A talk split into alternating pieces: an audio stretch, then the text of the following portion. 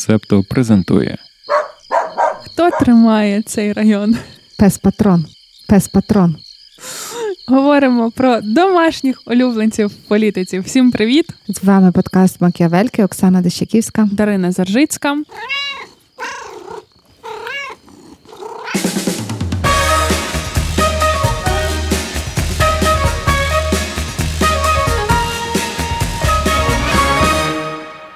Що говоримо, ми вже сказали. Е, Я от задумалася, а чому я запропонувала говорити про домашніх тварин? Бо ти хочеш улюднити політиків і думаєш, що тварини то саме то, що їх улюднює. Більше нічого не здатне зробити людей людьми, як їхні домашні улюбленці. Е, То є так. Ну я взагалі скажу не то, що я хочу улюднити, я просто хочу, щоб і сама вчитися бачити в політиках людей, і хочу, щоб це більше людей це розуміли, що політики теж люди. От я ще просто дуже насправді люблю домашніх тварин. Мене зараз нікого немає, але е, я ну нікого не завожу з думкою, знаєте, що от я наразі не відчула, що оце моя тварина. Ну тобто я відкрита насправді для того, щоб взяти там, наприклад, я не, не дуже готова брати собаку, бо я.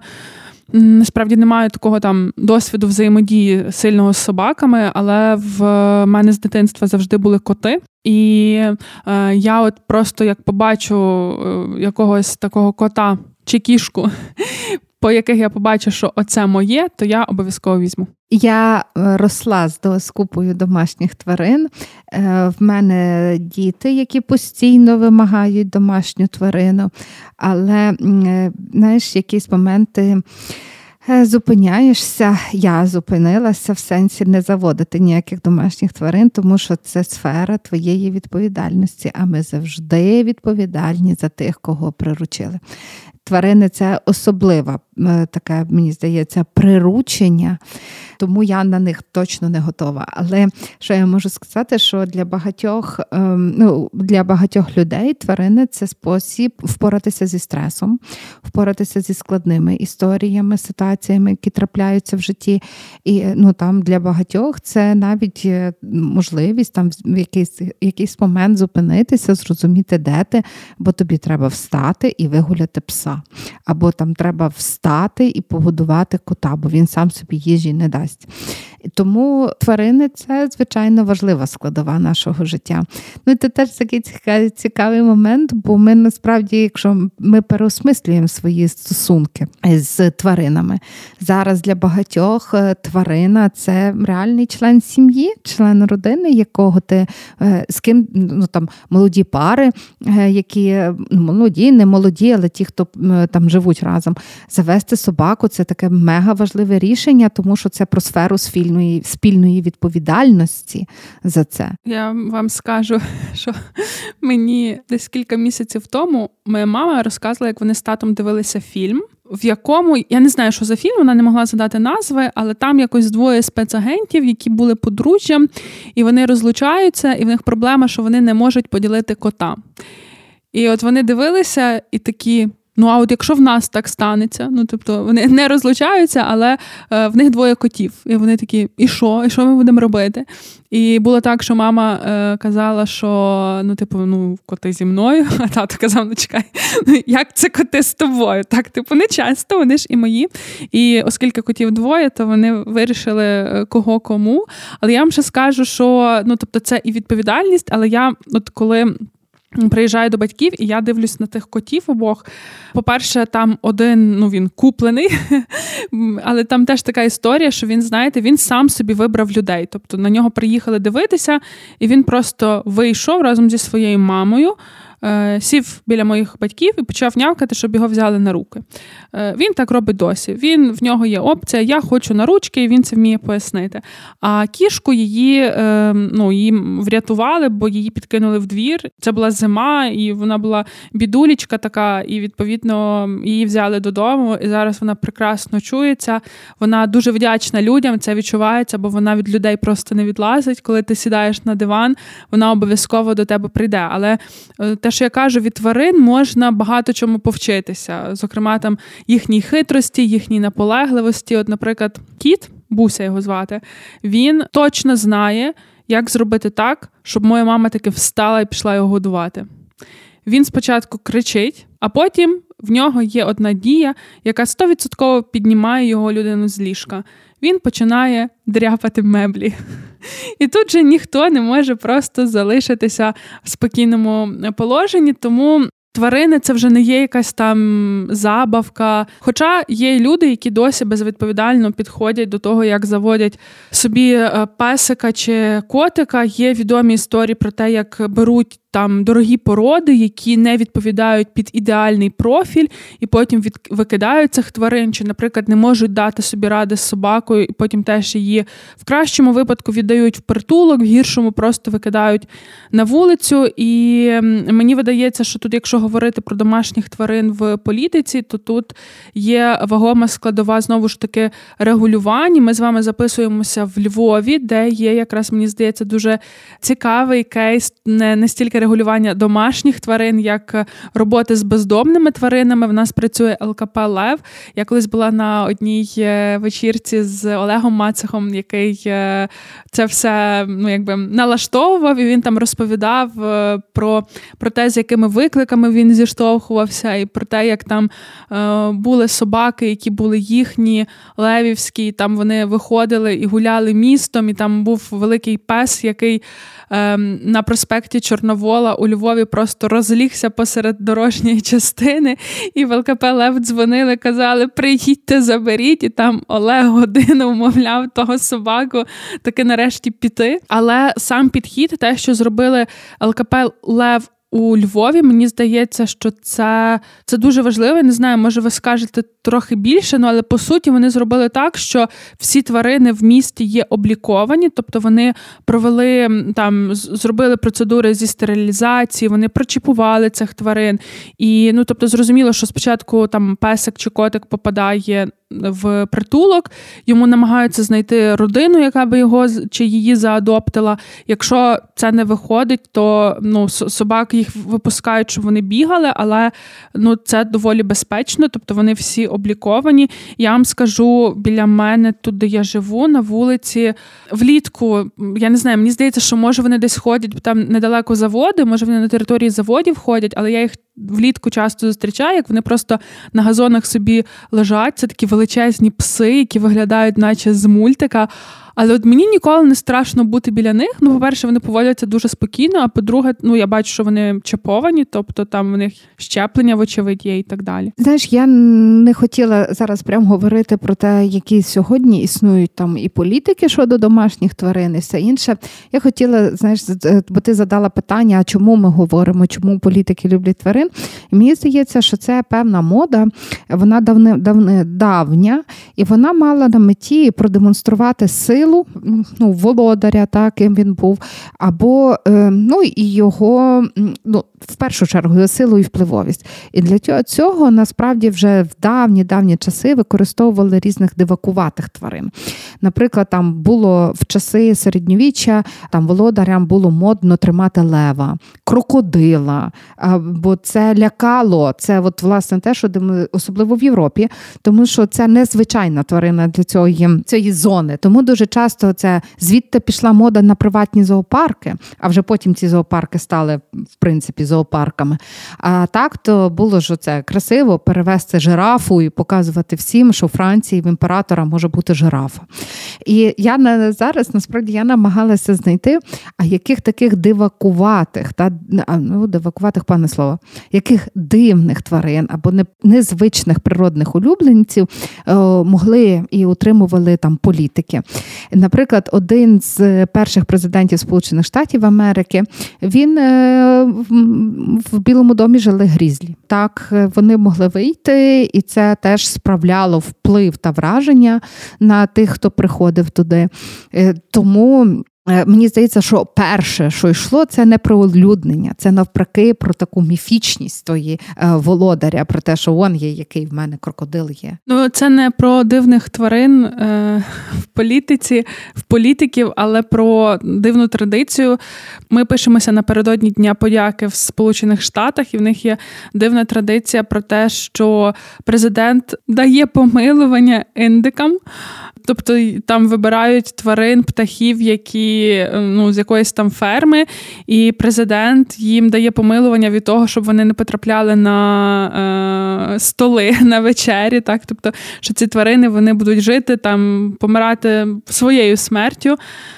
Це з дивного. А ще в ви сказали про Грізлі, але ще була така е, досить відомий інцидент в політичній історії, власне, теж штатів. Це про боротьбу е, президента Картера з кроликом. Він десь там був в якомусь зі своїх президентських маєтків, де пішов на риболовлю, і власне на нього там е, ну, напав кролик. Він кролик він втікав від когось, скочив в те озеро, і він підпливав до до Картера, і Картер його якби відігнав. Е, як це? Веслом. Та він його відігнав веслом, і ну тобто дуже багато обговорювали потім цей інцидент. Він був зафіксований е, фотографами, і там про то Картер розповідав, йому не вірив вірили. Білий дім не хотів надавати ці фотки цього всього. І потім, власне, цей випадок використали проти нього його ну, опоненти під час виборів. Е, тому така дивна історія була. Томас Джеферсон лякав грізлі. Ну, бачиш, та з тваринами насправді ну я я хотіла мати оцю ніби логіку, що спочатку це не було виявом людяності. Спочатку це було навпаки таким творенням нового такого нового міфу міфу, як, якщо ти маєш тварини. Пізніше мені здається, що насправді це з короля Десь 17 століття е, це стало такою більш звичною практикою, даниною моді, е, мати е, собаку, мати кота, мати оцього папугая, який може говорити в себе. Це теж використовували насправді в політичних цілях. Насправді, там я не знаю, чи знаєш ти, але Черчилль він мав папугу, якого навчив матюкатися і лаяти Гітлера. І коли цей ну, там знову ж таки вдома, публічні прийоми. Це була позиція, знаєш, теж. Та? В будь-який момент тобі хтось нагадає, що фашистів тут не люблять, і заради чого це все. Але от я що зауважила, що є насправді е, дуже рідко є інші тварини. Дуже часто це передовсім про котів або про собак. І вже от друга половина ХХ століття, то вона вже така, що собака то є частина от цієї сімейності політика, який демонструє, що він має прив'язаність до цього. І кінець ХХ століття це вже прям е, ну це вже певна культура культура навіть. Ви заговорили про собак. Саме час перейти до нового новообраного президента Аргентини. Бо перед нашим записом я вже тут анонсувала. Е, ми пишемось в той тиждень, коли якраз стали відомі результати виборів в цій південноамериканській країні, і там виграв дуже. Дивний чоловік. Е, вибори. Він такий мега-мемний. Невідомо, що від нього очікувати, але то ви послухаєте десь там, може, в ранковому допі ми точно будемо про нього розповідати, про його позиції і погляди. А зараз про його собак. В нього наразі їх п'ять, і це собаки-клони. Сенсі клони. Тобто вони штучно виведені? Так, Антоні і Оксана на мене подивились, ніби я зійшла з розуму таке говорити.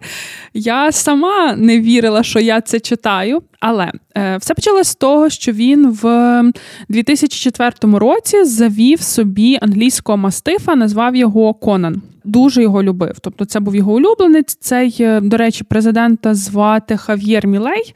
Він не одружений, він не має дітей, е, і відповідно він собі завів того песика, дуже там до нього прив'язався, вважав його там своїм синочком, дуже любив. І подумав, що ну час де з песиком прощатися йому не дуже хочеться. І він тоді написав клініку, яка власне займається там ну, ніби збором збором ДНК і клонуванням тварин. Бо, як виявилося, клонування тварин це доволі така поширена історія, і насправді історія, яка викликає чимало е, етичних питань в там біоетиків і так далі. Бо е, багаті люди та заможні впливові люди, вони дуже часто роблять якісь, е, ну тобто вони хочуть своїх домашніх улюбленців клонувати, так, щоб вони з ними були назавжди. Зокрема, до такого вдавалася Барбара Стрейзенд. Є декілька в світі компаній, які надають такі послуги, тобто вони зберігають ДНК, і з цього ДНК якби роблять яйцеклітину, яку вони потім, якою вони потім заплітнюють сурогатну матір, і ця сурогатна матір вона народжує нових е, песиків. Ну, ніби тут дуже багато етичних питань, так тому що знову ж таки це не завжди про відповідальне ставлення до тварин, це про якесь таке, ну про об'єктивацію тварин. Так, я хочу саме цього, я хочу його як іграшку і так далі. Крім того, тут питання по тих тварин, які стають сурогатними матерями для оцих клонованих. Ну але суть в тому, що тепер в президента новообраного президента Аргентини є п'ять песиків. Чекайте, я перехую та п'ять: Конан, М'юрей, Мілтон, Роберт та Лукас. Конан. Він, власне, е, це названо в честь того, в якого взяли ДНК. Там спершу було тільки чотири клонованих е, собаки бо Конан ще спершу був живий, потім Конан помер і там ще п'ятого песика доклонували. І Конан це в честь Конана Варвара, а інші чотири пси названі в честь. Економістів-лібертаріанців, тому що цей політик він є лібертаріанцем, і він назвав собак в честь тих вчених, які його надихають, і він е, їх ну так. Ніби використовував в якомусь там своєму публічному образі. Він говорив про те, що він приходить додому і з ними радиться, тому що його собаки це найкращі стратеги. І да, от таке. Але ну, типу, я напевно дуже відстала від е, цих всіх е, досягнень в сфері клонування. Там є є питання біоетики, але мені ж, наскільки я пам'ятаю, то з клонуванням була одна проблема. Вони довго не живуть. Чи ти, ну, типу, чи в них вже такий термін життя, як звичайних собак, чи він їх постійно доклоновує і називає тими іменами? Ну того я не знаю. Я тільки знаю, що клонували в 2018 році, тобто вже 5 років вони живі. І, по-моєму, один пес там щось коштував йому 50 тисяч доларів. Ну, тобто, що це ще й не дешеве задоволення. Ну, мене ця ця інформація я вчора це прочитала, і я офігіла, чесно кажучи. Бо, ну, типу, що? Клонований пес? Ти з ним радишся? Серйозно? Стратегія економічні, лібертаріанські обов'язково. А потім він пропонує доларизація Аргентини. Ну це це мені якось. Е, ну тобто, я знаю, що таке любити свою тваринку, але. Це якось дивно. Мені тут щось не так. Мені некомфортно з цією інформацією, з цим знанням. Я би за такого політика не голосувала. Це... А може він нікому не розказував? Ні, то відомий про нього факт. Ну, тобто, то він з тими псами, там вже є фотки. Ну, тобто, це він не приховав того. Він там їх ніби оберігав від надмірної публічної уваги, але ну він того не соромиться. Ну е, нема ради. Я чесно кажучи, я не маю якоїсь там своєї позиції. Мене не я б не сказала, що я б ніколи не голосувала за політика, який має клонованого пса. Ні, ні, ні. То, що пес клонований, це одне, а то, що він з ним радиться. Це вас не викликає питань? Не викликає питань, що їх аж п'ять з одного пса. Ну, бо бо, бо тому ж ну, колективні переговори з одним псом не зробиш, а з п'ятьма дуже навіть, то краще стратегується. Е, гавкають. Ротом, головою хитаю, чи ще там, ну, головою хитаю. Носика встромив в долоньку, значить так. Не, Встромив не в долоньку, значить ні. Ну, Я не знаю. Ну, яка... Ну, Дивіться, знову ж таки, вертаючись до кота моїх батьків, він дуже навіть говорить. Тобто він якби по-різному видає звуки, коли він хоче різне. Тобто в нього є так, що він кличе жужу. Жужа це інша кішка, його подруга. Він там, коли хоче їсти, це по одному, коли він хоче на ручки, це ще там по третьому. Ну але це не це не стратегічні радження з котом. Добре, я думаю, що ми ну, типу, що цей факт він такий дуже важливий. Я думала, що все-таки тварини вони для того, ну вони для спілкування, але не для того, щоб визначати політики. Я знаю, що вони достатньо розумні тварини бувають. Хто знає, може вони розумніші за президента. І таке може бути, знаєте. Президентами стають дуже різні люди. Тому давай, може, ще про інших улюбленців, хто там хто. Що ти сказав? Е, Дивіться, е, якщо вже Антон тут ем, висловлює теорії змови про те, що президентами Аргентини є е, клоновані пси, які перевдягаються в людину, е, то давайте поговоримо про українську теорію змови, пов'язану з твариною. Яка? Що думаєте, офіс президента спеціально розкручував пса Патрона? Я думала, що буде про кота, не, про, про сирського, та, а те тут про пса патрона. В принципі, я більш ніж переконана, що так спеціально.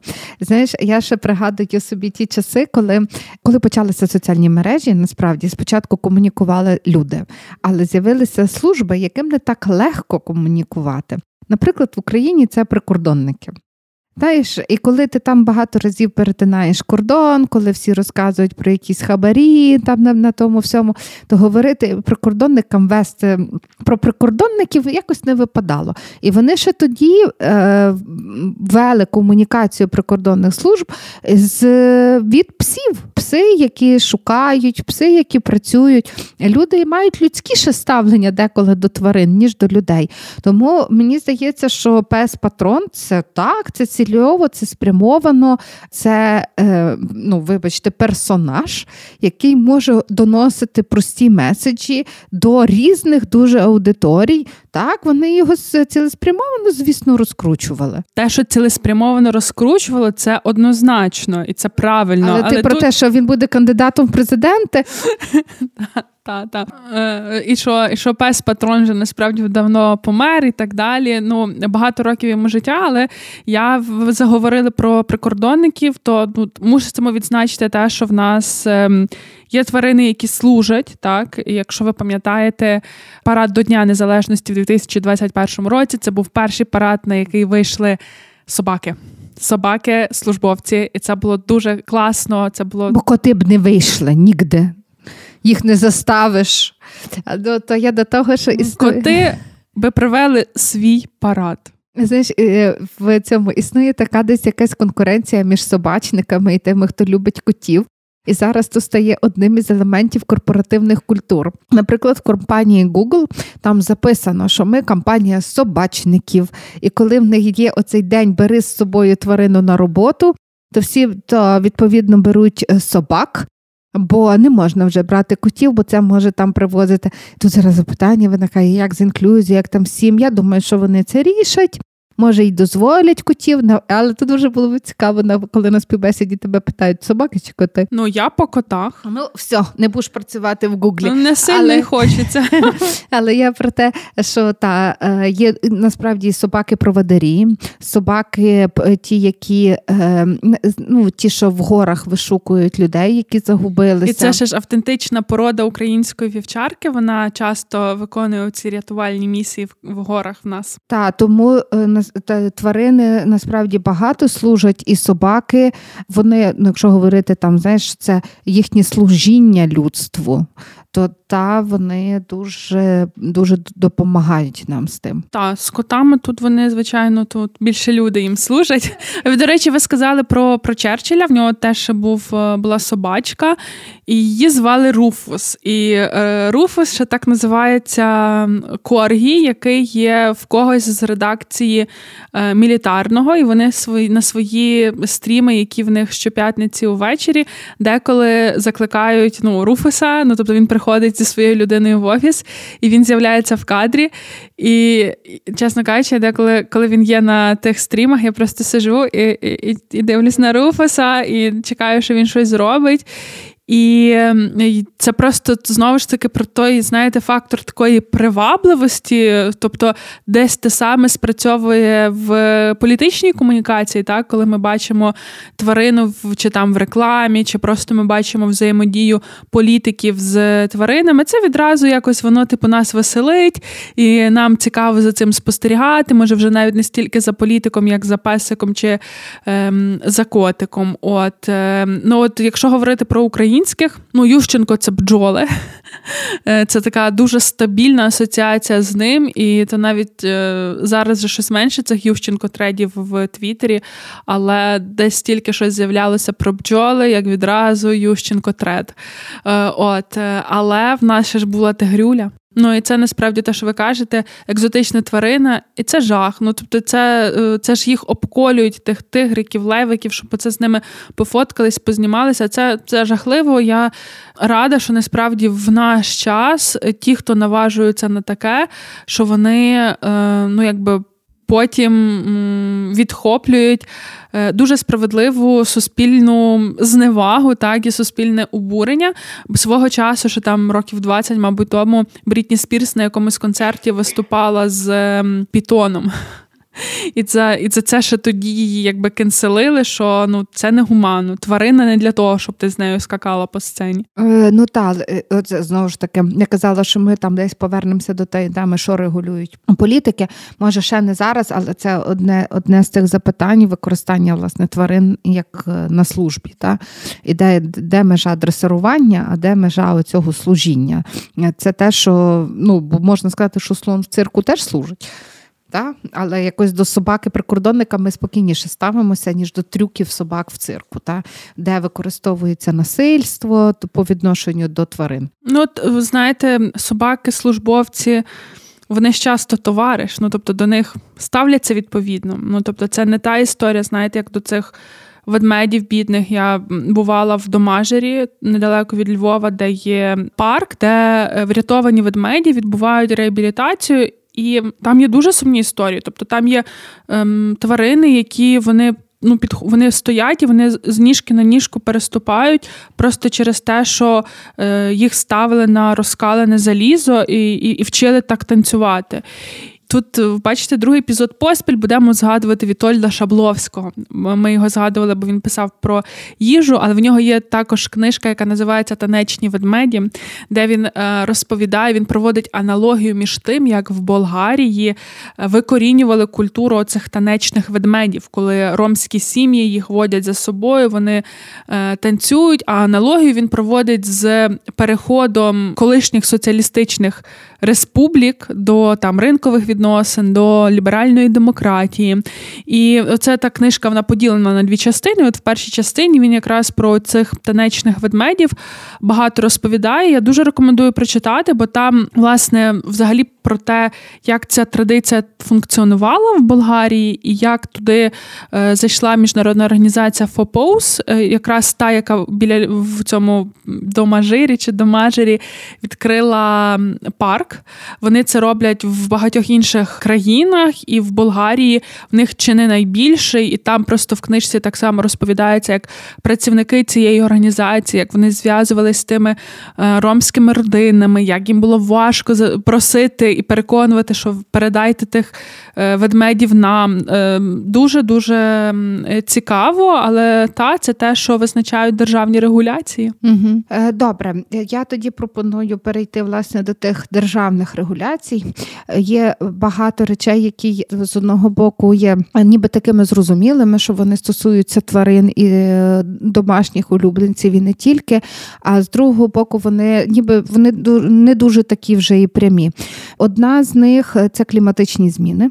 Бо те, що стосується зараз не стільки там домашніх улюбленців, скільки тварин, біозон і біорізноманіття в цілому, е, тому що кліматичні зміни змінюють умови перебування тих чи інших тварин, і багато політик, які будуть власне зупиняти зміни, бо ви знаємо, що там до 2050 року людство собі постановило, що як мінімум стабілізувати ситуацію.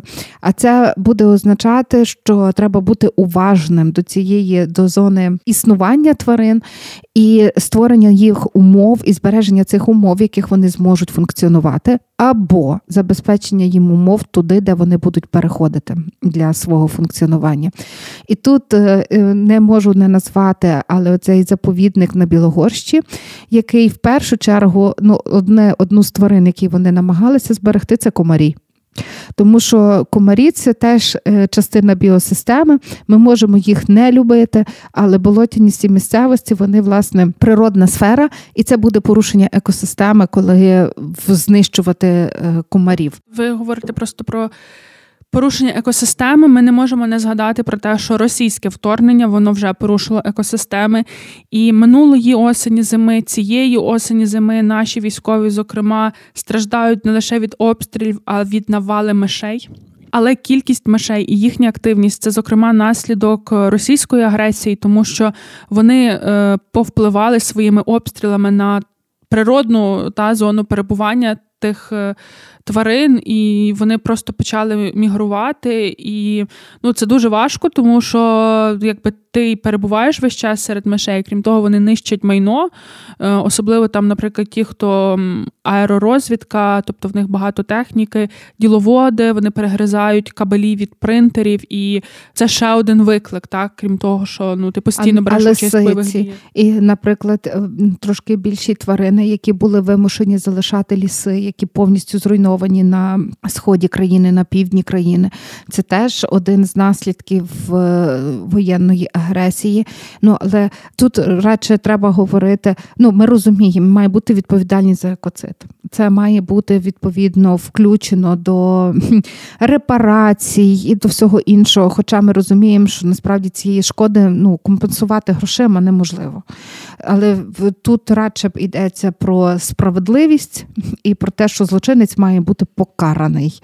Бо ту шкоду, яку тут нанесено, це просто неймовірна шкода. Чорнобильська трагедія Ну і багато, ну це теж була величезна шкода для тваринного світу, для цієї для Але цих екосистем. з Чорнобильською трагедією я ще хочу сказати: я в видавництві Віхола є книжка про Чорнобиль. Е, я її недавно прочитала, і там теж дуже цікаво, бо ем, ну тобто можемо ми порівнювати, наприклад, е, катастрофу на Чорнобильській АЕС і в Фукушімі.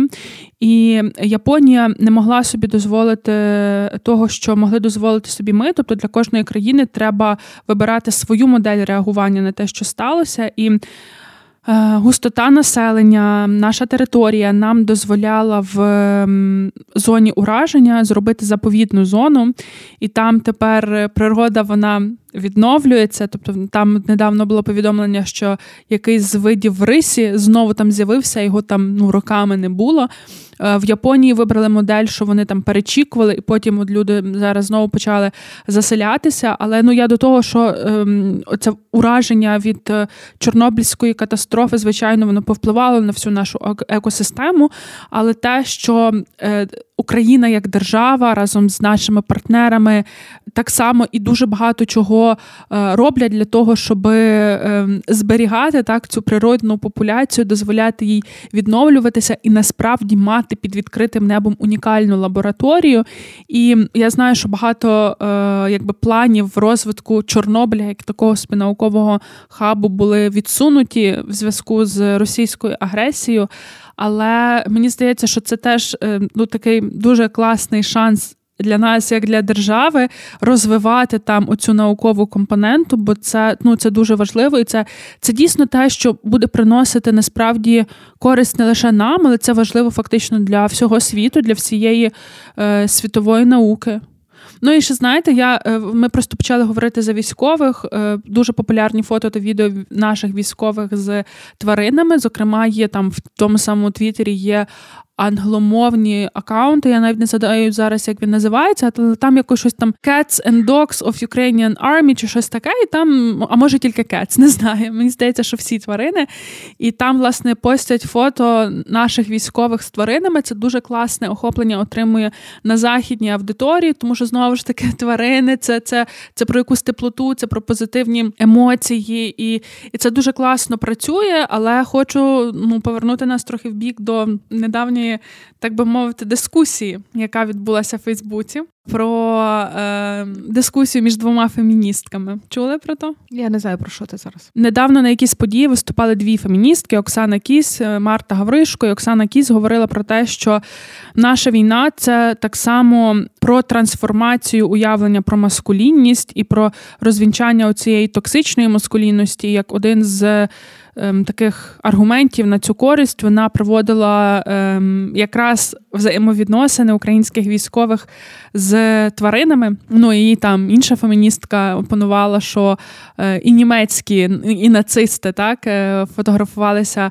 е, з тваринами. Мені здається, що це така е, маніпуляція натягнута на те, що не натягується, от але. Мені видається, що якщо ми говоримо зокрема про е, ці взаємини українських військових з тваринами, тут ще фактор того, те, що ви говорили, що це дозволяє приборкувати стрес, тварини з цим дозволяють і. Класно тварин так само залучати до реабілітації, і і це і роблять вже і в Україні це роблять. А друге собака на ім'я Дюх е, то кіно про ветерана, який якому допомагав споратися з посттравматичним синдромом ПЕС. А друге, це те, що не треба забувати, що величезна кількість е, людей, які сьогодні в пікселі недавно були цивільними. Це люди, в яких були свій песик, свій котик, і відповідно мені видається, що це так само фактор е, ну, того, що це тебе повертає повертає до до якогось свого відчуття, відчуття себе. Так, я знаєш, я хотіла насправді там закінчити з тим, що ще держава регулює про тварини. Але зараз такий добрий момент згадати про те, як е, ну коти, домашні улюбленці, собаки інші стають, е, мають свої акаунти і здобувають там вплив, е, чи в тому числі там спілкуючись у соціальних мережах або там е, появляючись в публічній комунікації тих чи інших політиків. Я певна, що ти знаєш цю е, ну, тут більше ніж я, бо я знаю тільки про кота прем'єрки Нової Зеландії. Ну я скажу про ці публічні акаунти е, не лише про кота колишньої прем'єр-міністерки Нової Зеландії Джасінди Ардерн. Але давайте згадаємо про кота Степана, який став одним з амбасадорів е, України, і і це теж ну, дуже класно. Я не знаю про кота Степана. А ви знаєте, хто такий кіт Степан? Ні. Йой, це такий мемний кіт, який оце його фоткають там біля вина, і він отак сидить. То кіт, в якого я не знаю, мабуть, же є мільйон фоловерів. Він має в інстаграмі. ні? Кіт. Е- Кіт з Харкова. Кіт два тижні провів в харківському метро на початку вторгнення. Потім зі своїми людьми він евакуйовувався в Кани, і мені здається, що він зараз може жити навіть у Львові, але тим не менше він їздив до Харкова, він фотографувався в розбомбленій бібліотеці. Він показував свій розбомблений район. Це все висвітлювалося в його інстаграмі, де ну тобто це кіт, якого там ще в часі до повномасштабного вторгнення його там собі репостила Брітні Спірс і повно селебріті. Тобто Кіт Степан це зірка. І він це зірка, яка працює на користь Україні. Це дуже класно. Мені здається, що він там навіть робив якісь збори. Ну тобто, це дуже хороша історія.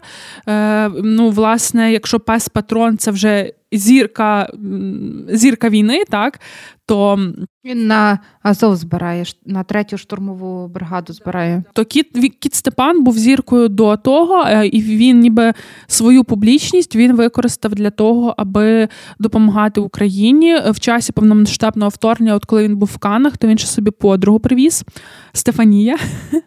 Е, от це дуже дуже якраз мило. в інстаграмі на цих постіках, там де love story. Так, так, так. І е, крім того, що я пам'ятаю, я забула тільки як ту кішку звати, але в період цих травневих обстрілів Києва котусю якусь зафотографували в метро, по-моєму, і там е, теж її люди відразу зробили їй аккаунт, бо е, ну розуміючи, що вона привернула увагу іноземців, і відповідно це можна використовувати на користь, щоб ну розповідати через е, тварин. А якщо говорити про е, акаунти, наприклад, там.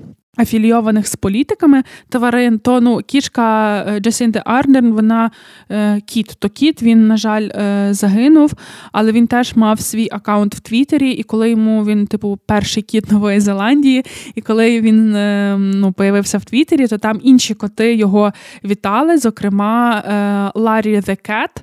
Larry The Cat – це е, аккаунт, ну і це кіт, який кіт уряду Сполученого Королівства. Так правильно буде сказати. І там його теж часто фотографують, він теж має свій аккаунт в соціальних мережах. Е, але ще були інші випадки. Я знайшла інформацію про те, що е, колишній прем'єр-міністр Канади Стівен Гарпер він е, мав кота Стенлі. І ім'я йому він підбирав за допомогою людей. Він робив опитування в Фейсбуці, і люди йому дозволяли е, шукати кличку для тварини. Ну, е, з таких е, акаунтів моїх улюблених, хоча, ну, мабуть, улюблений кіт, я дуже люблю пані Булочку. Це кішка е, Тараса Чмута. Я просто дуже люблю котів цієї породи, і вона ну, така прекрасна ця тварина. Левчика, я думала, чи ти згадаєш Левчика, кота Андрія Івановича Садового, який живе в мерії? Мені ем, подобається, коли то все, знаєте, так ненав'язливо. Але я хотіла тільки згадати, пам'ятаєте, перед котом Левчиком насправді дуже часто використовував садовий публічній комунікації песика. Йотамчика. Йотамчика. І видно, і де ж то Йотамчик? О, о, і то теж питання. То, напевно, все-таки були зроблені дослідження, що ну, собачники і хто котячники, і ті, хто люблять котів, їх у Львові, певно, більше або по Україні, бо появився в нас котик Левчик. Я б взагалі питання по-іншому ставила. Чому в нас появився котик Левчик?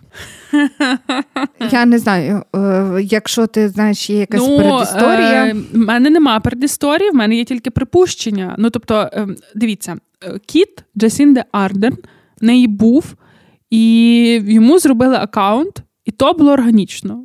Булочка в пана Вона, до речі, казала, що це не її, е, не не вона зробила. Вона не знає, хто зробив цей аккаунт, але їй нравиться, як його ведуть. Ну і прекрасно. Булочка пана Тараса Чмута, вона теж органічно появилася в Твіттері, і е, нею, ну тобто, в неї там є якісь її фотографії, це доцільно фотку запостили. З кота Левчика зробили. Інфопривід і зробили один з таких, ну ніби додаткових каналів публічної комунікації Андрія Садового. І мені видається, що це якраз ну один зі способів додавати йому якоїсь. Е, Одним словом, ти вважаєш, це не стільки природна історія, скільки інструмент. Так. Це інструменталізація тварини заради політика.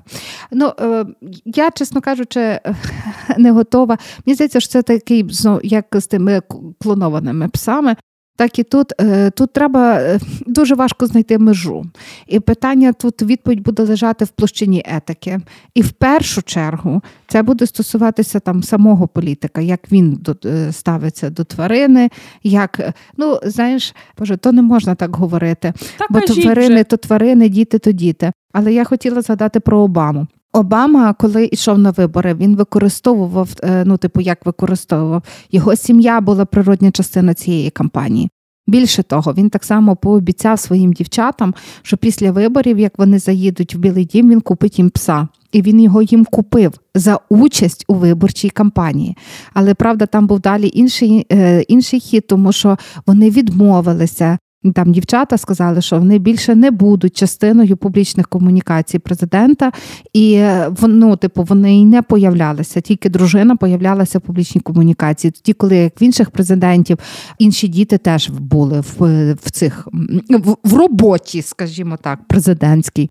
Тому тут е, тут є, мені здається, що от це один із тих трендів такої розширеної інклюзії, розширення розуміння, а що ми сприймаємо як членів родини, собаки, пси і коти. І насправді ми там минаємо вагою всяких різних щуриків, хом'ячків.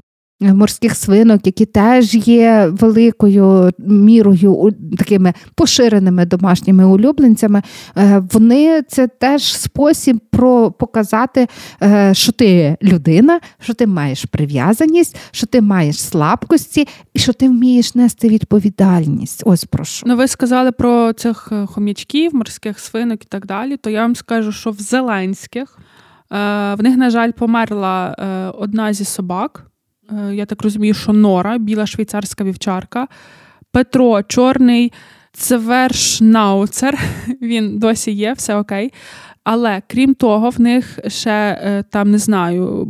Точно ще там буквально пару років тому були е, морська свинка, рибки, кіт і папуга. І е, папуга нервовий, був нервовий. Він е, щось постійно там кричав, і навіть закликали орнітолога, щоб подивилися на ту птаху. А орнітолог сказав: ну просто нервова тварина.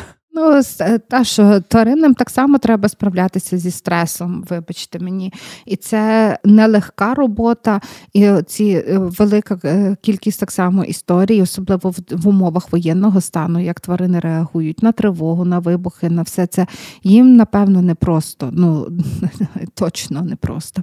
Я ще повернусь до цього питання, що ще регулюють політики, то підсилюючи цю свою думку, що ми чутливіші стали до світу, який нас оточує. багато багато е, в багатьох країнах треба здобути визнання на право завести домашню тварину. Для цього треба мати відповідальність, певну житлову площу, дотримуватися е, санітарно-гігієнічних норм. І це теж такий випадок, коли деколи пса е, завести складніше, ніж, наприклад, дитину.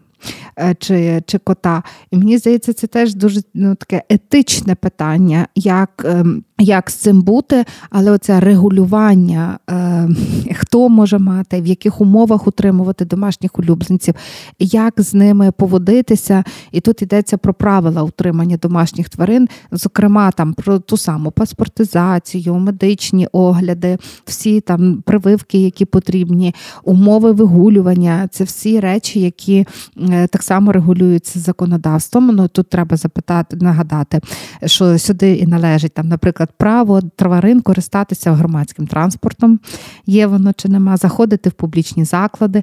Вони ну, у нас насправді є дружні до тварин і не дуже дружні для тварин публічні заклади. І це теж е, те, що регулюється, може регулюватися на рівні політик, органів місцевого самоврядування чи державної влади. Але в ну, в нашій країні це дуже часто регулюється все-таки рішенням або ставленням безпосередньо власників. Ну це поки що. Я думаю, що в інших інших країнах воно теж є по-різному, і це теж дуже цікаво, тому що при цьому всьому, е, живучи з тваринами, отак е, плече, плече до плеча, то важливим є е, при тому потреби людей. Дуже багато останнім часом зростає кількість алергій, і багато людей не можуть перебувати в одному просторі з тими чи іншими тваринами. І отут буде питання дружності і здоров'я людини, і цього балансу, який е, який кожен з нас і кожна країна буде шукати у свій спосіб. Ну ем, ви там ці про регуляції і про вимоги, так яким мають відповідати людям. Люди перед тим, щоб завести тварину, є е, країни, де ти мусиш платити податок за домашню тварину. Е, я знаєте, свого часу я пару років тому була в Каунасі в Литві. І от в мене один з таких спогадів в місті це те, що там дуже багато людей гуляли з собаками, і це були переважно непородисті собаки. І це ж так карно. А це друг... наступне, що я хотіла сказати, це е, про оці знаєш досліди на тваринах, бо це теж сфера регулювання. Ми знаємо, що багато було всякого різного. І тут не тільки там про косметику, е, тут про інші досліди, про випробування і вакцини, всього іншого, і просто дослідження рефлексів, вибачте мені, і виведення пород собак. Це теж ніби про науку, про генну оцю культуру та генну інженерію дію. Так от е, зараз ми маємо такий дуже серйозний тренд на те, щоб е, опікуватися і брати з собою звичайних, так, непородистих собак, собак з притулків. І це є теж, е, ну, типу, це не стільки політика, скільки культура. Нова культура таких відносин. І оцей президент Південної Кореї, про якого я згадувала, який в останній переміг на виборах, він власне відзначався тим, що він взяв собаку з притулку.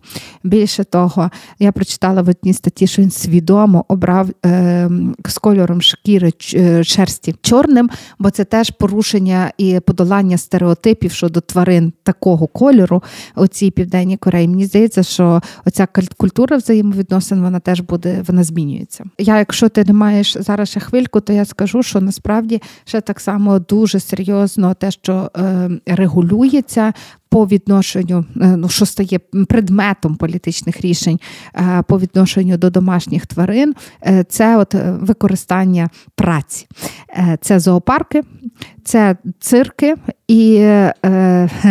Ну, зоопарки і цирки. Як ми знаємо зараз, що на зміну зоопаркам приходять такі парки врятованих тварин, про які ми вже сьогодні згадували. Це неможливість насильницького утримання, це створення умов, які наближають до природних, це можливість тваринам бути тваринами. Оце теж останні такі ключові зміни, які відбуваються в законодавствах е, різних країн. І в нас у Львові теж були мітинги за заборону використання тварин у цирку. Так, я е, дуже підтримую цю ідею і до повномасштабного вторгнення, коли були дозволені ем, акції протестів, взагалі масові зібрання, то пам'ятаєте, що декілька років поспіль відбувалися марші за права тварин, е, і вони щороку збирали все більше людей. Ще про тварин політиків е, скажу, що кіт і пес були в Клінтонів, і кіт там ходив по Білому дому. І Є така фотка, може, десь ми її використаємо в соціальних мережах. Як він, е, той котик, виглядає за трибуни, це дуже смішно. От Буш Ем, Буш молодший, він любив зі своїм псом подор... Да, да, да, цей, цей кіт Оксана пер... розвернула ноут, показала мені. Буш молодший любив подорожувати. В нього був скотч-тер'єр. В мене в друзів скотч-тер'єр – це дуже прикольні собаки. І. М- Якщо ви пам'ятаєте те легендарне звернення кучми з внуком і псом, там теж був скотч-тер'єр в них. І в мене, знаєте, якось так пам'ять викривилася. Ну, я була маленькою, коли він оце виступав я чомусь пам'ят... ну, чомусь я думала, так мені запам'яталось, наче там був вівчар. Е, я багато років була переконана, що він там, ну, що там був вівчар, а потім виявила, що ні, то був скотч-тер'єр. От. Ну, із останнього недавно собака Маї Санду покусав е, президента Австрії, коли той до нього потягнувся, а пса Джо Байдена виселили з Білого Дому після того, як він в 11 вкусив персонал. Відправили на перевиховання. Але я ще знаю, е, що насправді ці тварини вони йдуть на пенсію. Там той самий кіт, який жив е, в прем'єрі в Англії і був мишоловом, то він пішов на пенсію і помер вже стареньким е, самостійно. Тобто тварини йдуть на пенсію теж оці. Я тільки нагадаю нам всім, що я готова переглянути свою обіцянку, е, своє ставлення до домашніх тварин. Я обіцяла своїм дітям, що коли закінчиться війна, як вони захочуть песика, то в них буде песик. І я з нетерпінням чекаю того моменту, і хай мені доведеться два рази в день гуляти додатково. Е, з вами були подкаст Макіавельки. Дарина Заржицька, Оксана Дащиківська. Слухайте нас всюди, де ви слухаєте.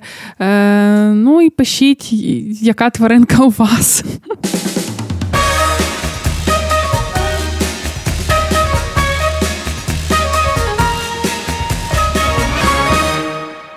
Дякуємо, що ви з Септо. Підписуйтесь, лайкайте, залишайте зірочки та коментуйте.